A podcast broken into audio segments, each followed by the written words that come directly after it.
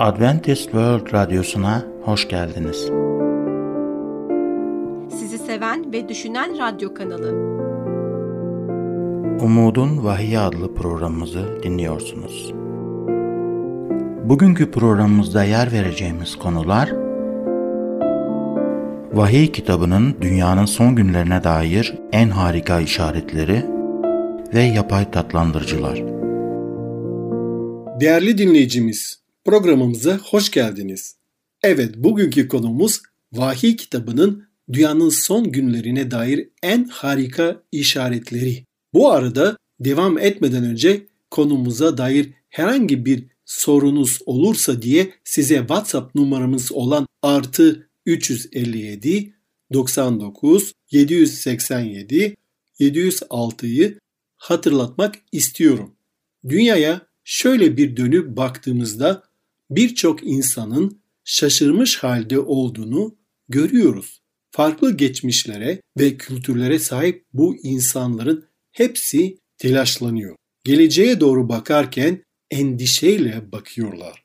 Bundan sonra neler olacağını merak ediyorlar. Vahiy kitabı Tanrı'nın gelecek için planını açıkça ortaya koymaktadır. Bu programdaki ana temamızdan yine bahsetmek istiyorum. Eğer bir şey kutsal kitapta ise ben ona inanıyorum. Eğer bir şey kutsal kitap ile uyuşmuyorsa bu demek oluyor ki bu bana göre bir şey değil. Bunu kabul etmem mümkün değil. Vahiy kitabının doruk noktası İsa'nın muhteşem ikinci gelişidir. Vahiy kitabının başında ve sonunda tekrar Efendimiz İsa Mesih'in harika ikinci gelişi hakkında okuyabiliriz. Mesela Vahiy 1. bölüm 7. ayette işte bulutlarla geliyor. Her göz onu görecek, onun bedeninin deşmiş olanlar bile onun için dövünecek, yeryüzünün bütün halkları evet böyle olacak. Amin. Görüyorsunuz Yüce Allah'ın kelamında, vahiy kitabında nasıl harika bir şekilde Efendimiz İsa Mesih'in ikinci gelişini tarif ediyor. Vahiy kitabı gözlerimizi aşağıdaki bizim dünyadan yukarıdaki cennete çevirmemizi sağlıyor. Gözlerimizi yaşamın sorunlarından, travmalarından, hayal kırıklıklarından bu dünyanın sorunlarını çözmek için oğlunu gönderecek olan Tanrı'ya doğru çevirir. Vahiy 1.7'de bunu açıkça belirtiyor. İşte bulutlarla geliyor, her göz onu görecek diyor kelam. Vahiy kitabının son bölümü aynı zamanda İsa Mesih'in ikinci gelişini, yakınlığını da doğrulamaktadır. Vahiy 22.20'de şöyle diyor. Bunlara tanıklık eden evet tez geliyorum diyor. Amin. Gel ya Rab İsa diyor öğrencisi Yuhanna. Ve tabii ki biz de bu duaya katılıyoruz ve biz de diyoruz amin gel ya Rab İsa. İsa Mesih Vahiy 22'de üç kez tez geliyorum diyor.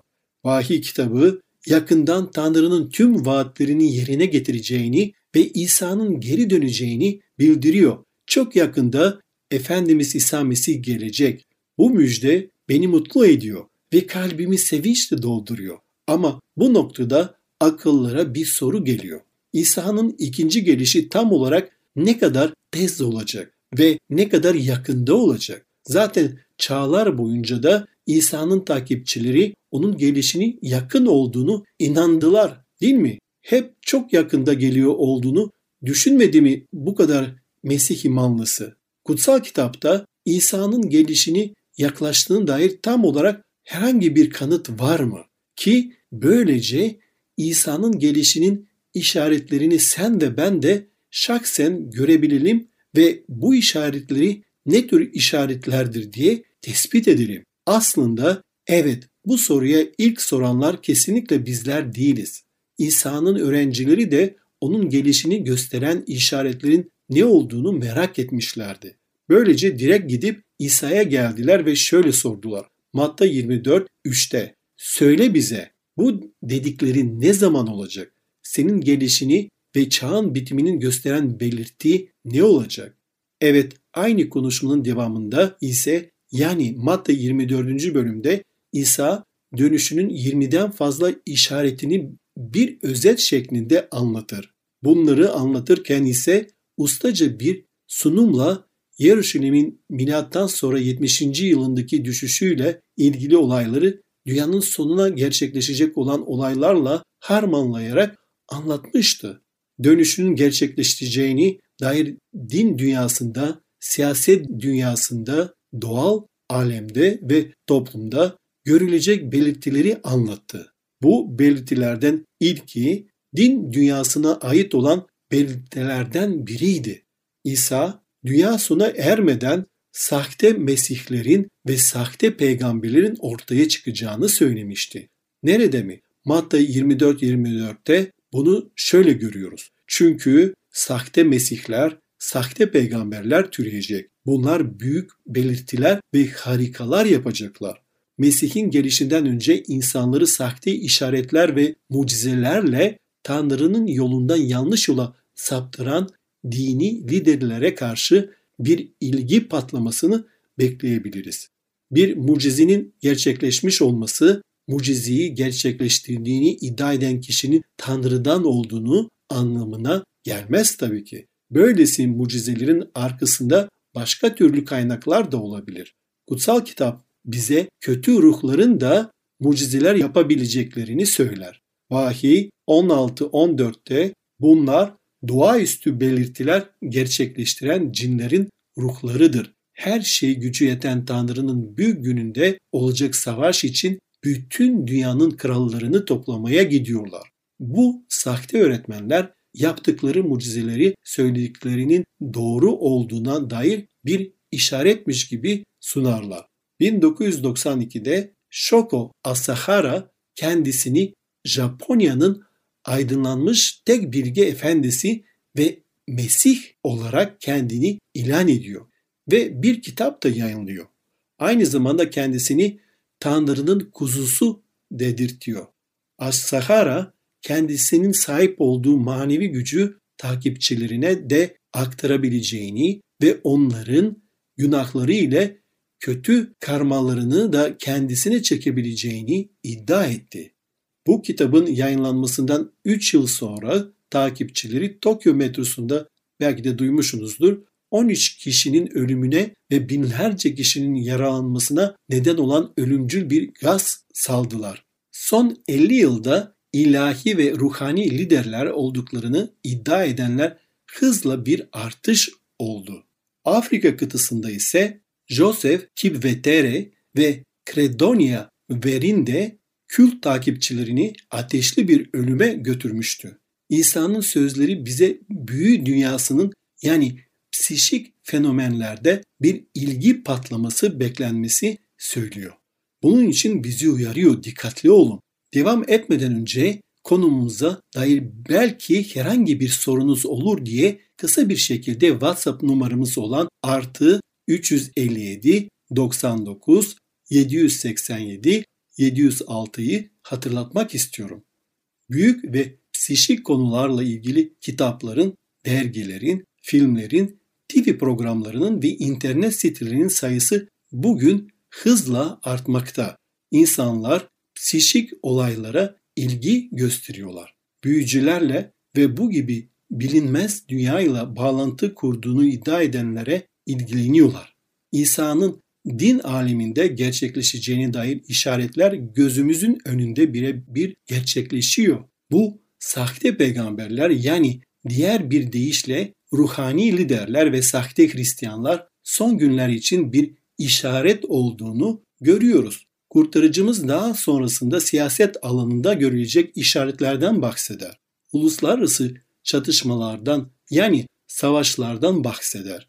İsa bugün çevremizde meydana gelen olayları çok önceden tahmin etmişti. Mesela kelamda Matta 24.6'da savaş gürültüleri, savaş haberleri duyacaksınız. Sakın korkmayın. Bunların olması gerek ama bu daha son demek değildir. Fakat tarih boyunca zaten hep savaşlar olmadı mı? Yüzyıllardır savaşlar ve çatışmalar yaşıyorsak savaşın dünyanın sonunun bir işareti olduğunu söylemek saçma olmaz mı? İşte bu noktada İsa'nın savaşların gürültülerini, savaşların haberlerini duyacaksınız dediğini fark etmemiz gerekiyor. Savaşlar burada çoğul bir kelime görüyoruz. Matta 24.7'de ulus ulusa, devlet devlete savaş açacak. Yer yer kıtlıklar, depremler olacak. Bütün bunlar doğum sancılarının başlangıcıdır. İsa sonra ermeden hemen önce küresel ölçekte savaşlar olacağını tahmin etmişti. Başka bir deyişle bir dünya savaşları olacak. 21. yüzyılda geçmiş olan bizler geri dönüp baktığımızda 20 yüzyılın tarihteki en kanlı yüzyıl olduğunu görebiliyoruz. 20. yüzyılda bir sosyolog yalnızca savaşlardan dolayı ölenlerin sayısını tahminen 180 milyon olduğunu söylemişti. 20. ve 21. yüzyıllar savaşların alevleri içinde kaldı. Mesela 21. yüzyılda hangi savaşlar oldu? Sıralayacağız. İkinci Kongo Savaşı, terörizme karşı savaş, Darfur çatışması, İsrail-Lübnan çatışması, Rusya-Gürcistan çatışması, Belucistan Savaşı, Burundi İç Savaşı, Fil dişi Sahil İç Savaşı, Hindistan-Bangladeş çatışması, Etiyopya-Somali Savaşı, Yemen İç Savaşı, Ukrayna İç Savaşı, Gazze Savaşı, IŞİD ve onunla yürütülen savaş, pek çok Afrika ülkesindeki belirsizlik ve Libya'da meydana gelen yıkıma ne demeli? Elbette ki Orta Doğu bir çatışma noktası olduğunu görebiliyoruz. Irak ve Suriye ise savaştan mahvoldu. İsa'nın sözleri hızla yerine geliyor ve tamamlanıyor. Dünya barışı çok kırılgandır. Her an hasar görebilir. Kutsal kitap dünya barışını sağlamaya yönelik tüm insanı girişimlerin başarısız olacağını öngörür. Elçi Pavlus ise bunu bu şekilde anlatıyor. 1. Selanikler 5.3'te şöyle diyor. İnsanlar her şeyi esinlik ve güvenlik içinde dedikleri bir anda ansızın yıkıma uğrayacak ve asla kaçamayacaklar. Dünyadaki tüm savaşı sona erdirmesi beklenen barış anlaşmalarının klasik bir örneği Birleşmiş Cemiyeti'nin oluşmasına sebep olan 28 Haziran 1919 tarihli Versay Anlaşması'dır. Fakat bu anlaşmanın üzerinden çok geçmesinden en kötü Dünya Savaşı olan 2. Dünya Savaşı patlak vermişti. Yani bir taraftan huzur, barış diyoruz ve ondan hemen 2. Dünya Savaşı patlak veriyor. Bu savaş ise 1945'te biliyoruz ki Birleşmiş Milletler'in oluşmasına yol açtı. Tüm çabalarına rağmen Birleşmiş Milletler dünya barışını sağlamayı başaramadı. Savaş gezegeni yutmaya devam ediyor. Hasar vermeye devam ediyor. Kutsal kitabı biliyoruz ki insanlar her şey esinlik ve güvenlik içinde dedikleri bir anda ansızın yıkıma uğrayacaklar. Biliyoruz ki insanların çabaları yeterli olmuyor. Bugün ise peygamberlik sözlerinin yerine getirdiklerini de görüyoruz. Kutsal kitap söyledikleri çok haklıydı. Kutsal kitap gerçekten de günümüzden bahsediyordu. Kutsal kitap İsa'nın insan ırkının dünyayı yok etme potansiyeline sahip olduğu bir zamanda geleceğini söyler. Tarihte daha önce hiçbir zaman insan ırkının dünyayı yok etme yeteneği veya kapasitesi olmamıştı. Vahiy kitabı 11-18'de kısmında bize bunu şu şekilde açıklıyor. Uluslar gazaba gelmişlerdi, şimdi ise senin gazabın üzerine geldi. Ölüleri yargılamak, kulların olan peygamberleri, kutsalları, küçük olsun büyük olsun senin adında korkanları ödüllendirmek ve yeryüzünü mahvedenleri mahvetmek zamanı da geldi. Öyleyse İsa Mesih ödülünü vermeye geldiğinde insan ırkının dünyayı yok etme kapasitesi olduğu bir zaman da gelecek değil mi? İnsan ırkının biliyorsunuz ki 100 yıl önce dünyayı yok etme yeteneği acaba var mıydı? Bence kesinlikle yoktu. Bugün ise dünyayı defalarca yok edecek kadar güçlü nükleer silahlara sahibiz. Silahlar ise kullanılmamak için yapılmazlar. İsa Mesih dünya korkuya kapıldığında sonsuzluğun eşiğinden zamana adım atacağını söyledi. O bizi kurtarmaya gelecek. Luka 21-26'da ise dünyanın üzerine gelecek felaketleri bekleyen insanlar korkudan bayılacak. Çünkü göksel güçler sarsılacak. Korktuğunuz zaman etrafınıza bakmayın. Gözlerinizle ve kalbinizle çok yakında gerçekleşeceği portre edilen Rabbin gelişini arayın. Ben İsa'nın gelişini ayak seslerini şimdiden duyabiliyorum. İnsan tarihi büyük bir kosmik olaya doğru yaklaşıyor. İsa, gözlerinizi yerden kaldırın ve onları ilahi gerçeğe odaklayın diyor. Geri dönmek üzereyim. Vahiy bizlere bir umudun varlığını ortaya koyuyor. Din dünyasından belirtiler, siyaset dünyasından belirtiler ve doğa aleminden de belirtiler var. Bu işaretler Tanrı ve bize olan sevgisi hakkında daha fazla bilgi sahibi olmamız içindir. Bu nedenle lütfen biz bir dahaki sefere bu işaretler hakkında konuşmaya devam ederken siz de bizi dinlemeye devam edin.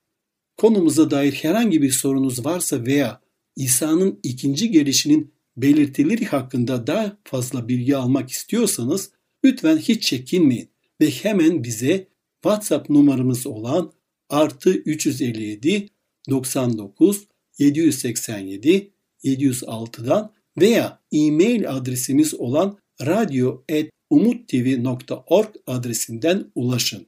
Sizi bekliyoruz değerli dinleyicilerimiz. Bizi dinlediğiniz için teşekkür ederiz. Bugünkü konumuzun sonuna geldik. Şimdi sağlıkla ilgili konumuzla programımıza devam edeceğiz. Bizi dinlemeye devam edin. Görüşmek üzere.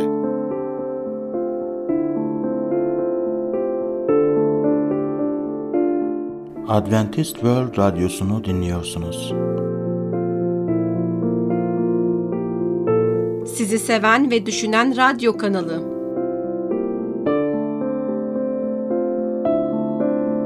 Merhaba sevgili dinleyicilerimiz.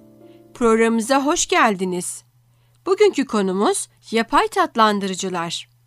Sevgili dinleyicilerimiz, tatlandırıcılar günlük yaşamda kullandığımız şekerin yerini almak üzere üretilen aynı miktardaki şekerden daha tatlı olan ve daha az enerji içeren kimyasal maddelerdir. Çağlar boyunca zor bulunan bir madde olan şeker, son birkaç yüzyıl içinde kolay elde edilebilir olmuş ve insan beslenmesinin temel unsurlarından biri haline gelmiştir.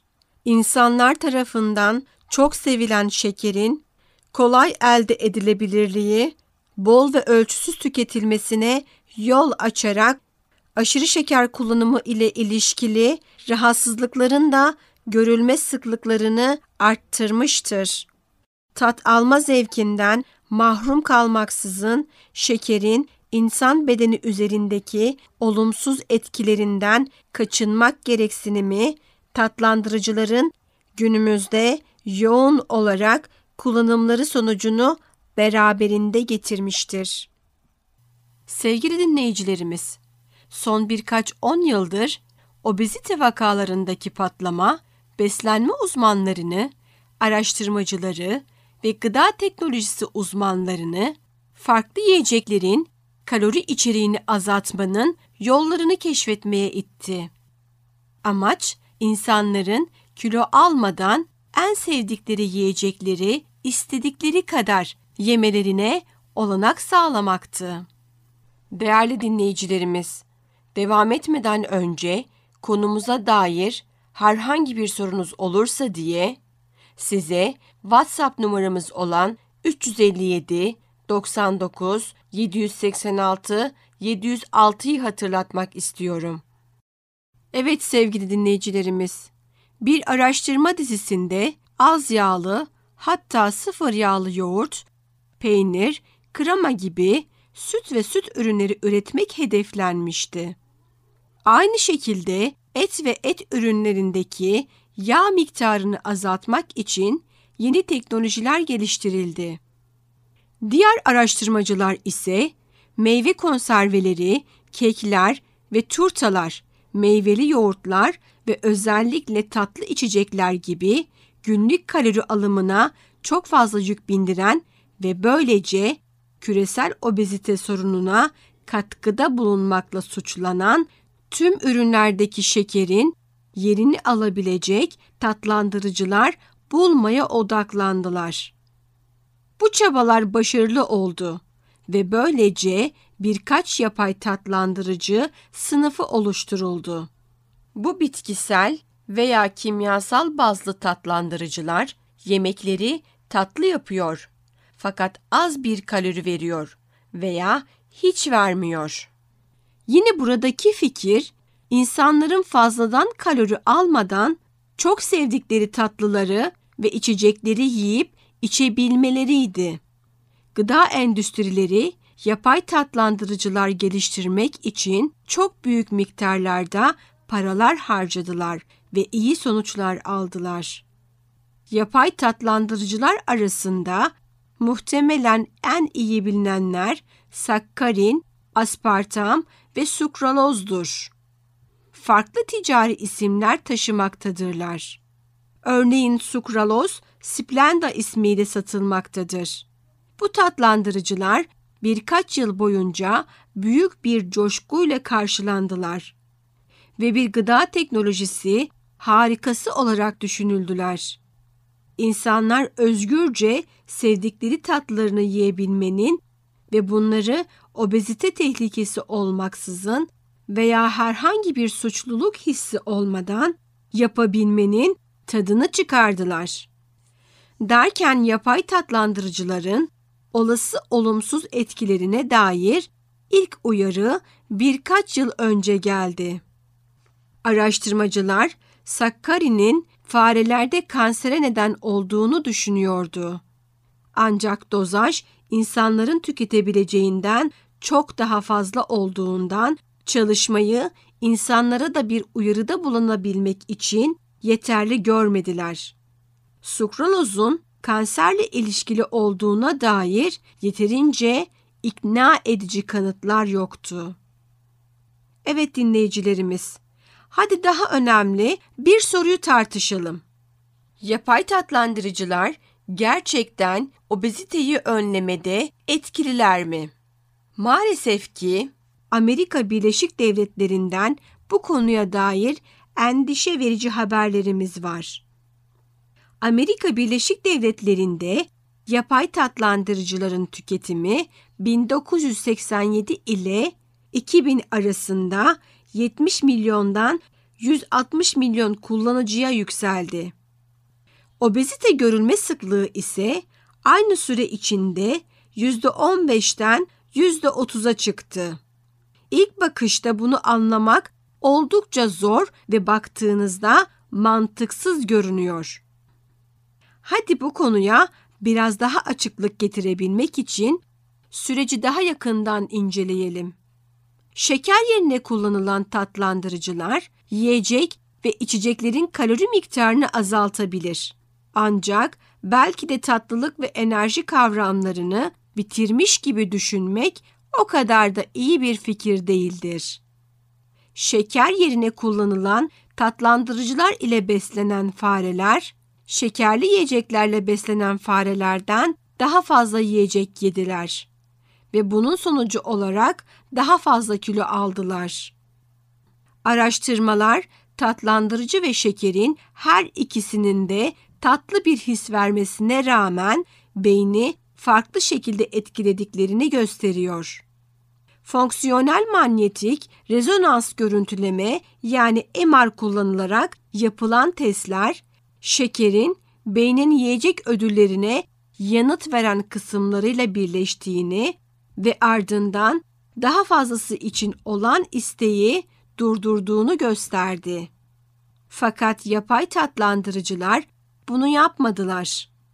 Yani yapay tatlandırıcıyı kullanan aşırı kilo almaya meyilli kişiler bu fazla kiloların en azından bir bölümünü beyinleri yedikleri yiyecekten bir doyuma ulaşmadığı için alıyorlar.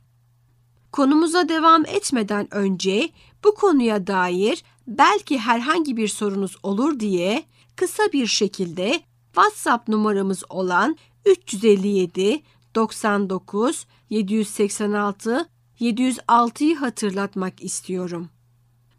Bugün yapay tatlandırıcılar sakkarin, aspartam, sukraloz ve bunun gibi diğer maddeler hakkında iki soruyu tartıştık. Sağlık için tehlikeli midirler veya daha doğrusu kansere neden oluyorlar mı? Cevap hayır. Bunlar hakkında kesin bir şey söylemek için elimizde yeterince kanıt yok. Diğer soru ise şu. Bunlar obezitenin önlenmesinde etkililer mi? Tatlandırıcıların yediğimiz yiyeceklerdeki kalori miktarını azalttıkları doğru. Ancak pratiğe döküldüğünde yapay tatlandırıcı kullanan kişilerin kilo almaya devam ettiklerini görüyoruz. Bunun nedeni yapay tatlandırıcıların şeker gibi beyinde doyum hissi yaratmamaları ve bu yüzden kişiyi yemeye devam ettirmeleri olabilir. Bu nedenle tok hissedene ve durana kadar yemeye devam ediyoruz. Görünüşe göre meyvelerin, sebzelerin ve tahılların büyük çoğunluğunun tıpkı doğal hallerinde oldukları gibi hacmine göre kalorisi düşük olan yiyecekleri yemek için yaratılmışız. Bu yiyeceklerin hacimleri sayesinde aslında ihtiyacımız olandan daha fazla kalori almadan ve doygunluk hissine ulaşarak yemeği bırakıyoruz. Bu denge biz gıdaları işlemeye başladığımızda bozuldu. Bitkilerin kalori yoğunluğu düşük olan kısımları çıkartılıyor. Böylece aynı hacimdeki yiyecek önceden sahip olduğundan çok daha yüksek bir kalori içeriğine sahip oluyor. Şekeri yapay tatlandırıcılar ile değiştirmek kısa vadede bir çözüm olabilir. Asıl hedef ise zevklerimizi yeniden gözden geçirmek, onları eğitmek ve yiyeceklerimizin hacmi ve onların kalori içerikleri arasındaki bağı yeniden sağlamaktır. Meyve ve sebzeleri doğal hallerinde minimum ilave şeker ve yağ koyarak tüketmeye yavaş yavaş başlayarak yeni alışkanlıklar oluşturabiliriz. Yavaş yavaş basit, doğal yiyecekleri takdir etmeyi öğreneceğiz. Bir gün yüksek kalorili yiyeceklere duyulan özlem artık geçmişte kalacak. Tatlıları ve tatlandırılmış yiyecekleri lezzetli ve en çok arzu edilen yiyecekler olarak görmekten vazgeçeceğiz. Evet sevgili dinleyicilerimiz, konumuza dair herhangi bir sorunuz varsa lütfen hiç çekinmeyin ve hemen bize WhatsApp numaramız olan 357 99 786 706'dan veya e-mail adresimiz olan radyo.umuttv.org adresinden bizlere ulaşabilirsiniz. Size cevap vermekten mutluluk duyarız. Değerli dinleyenlerimiz, bizi dinlediğiniz için teşekkür ederiz. Bu programımızın sonuna geldik. Bir sonraki programda görüşmek üzere. Esen kalın. Gelecek programımızda yer vereceğimiz konular Vahiy kitabının dünyanın son günlerine dair en harika işaretleri ve en iyi yağlar. Bugünkü programımızın sonuna geldik. Bir dahaki programda görüşmek üzere. Hoşçakalın.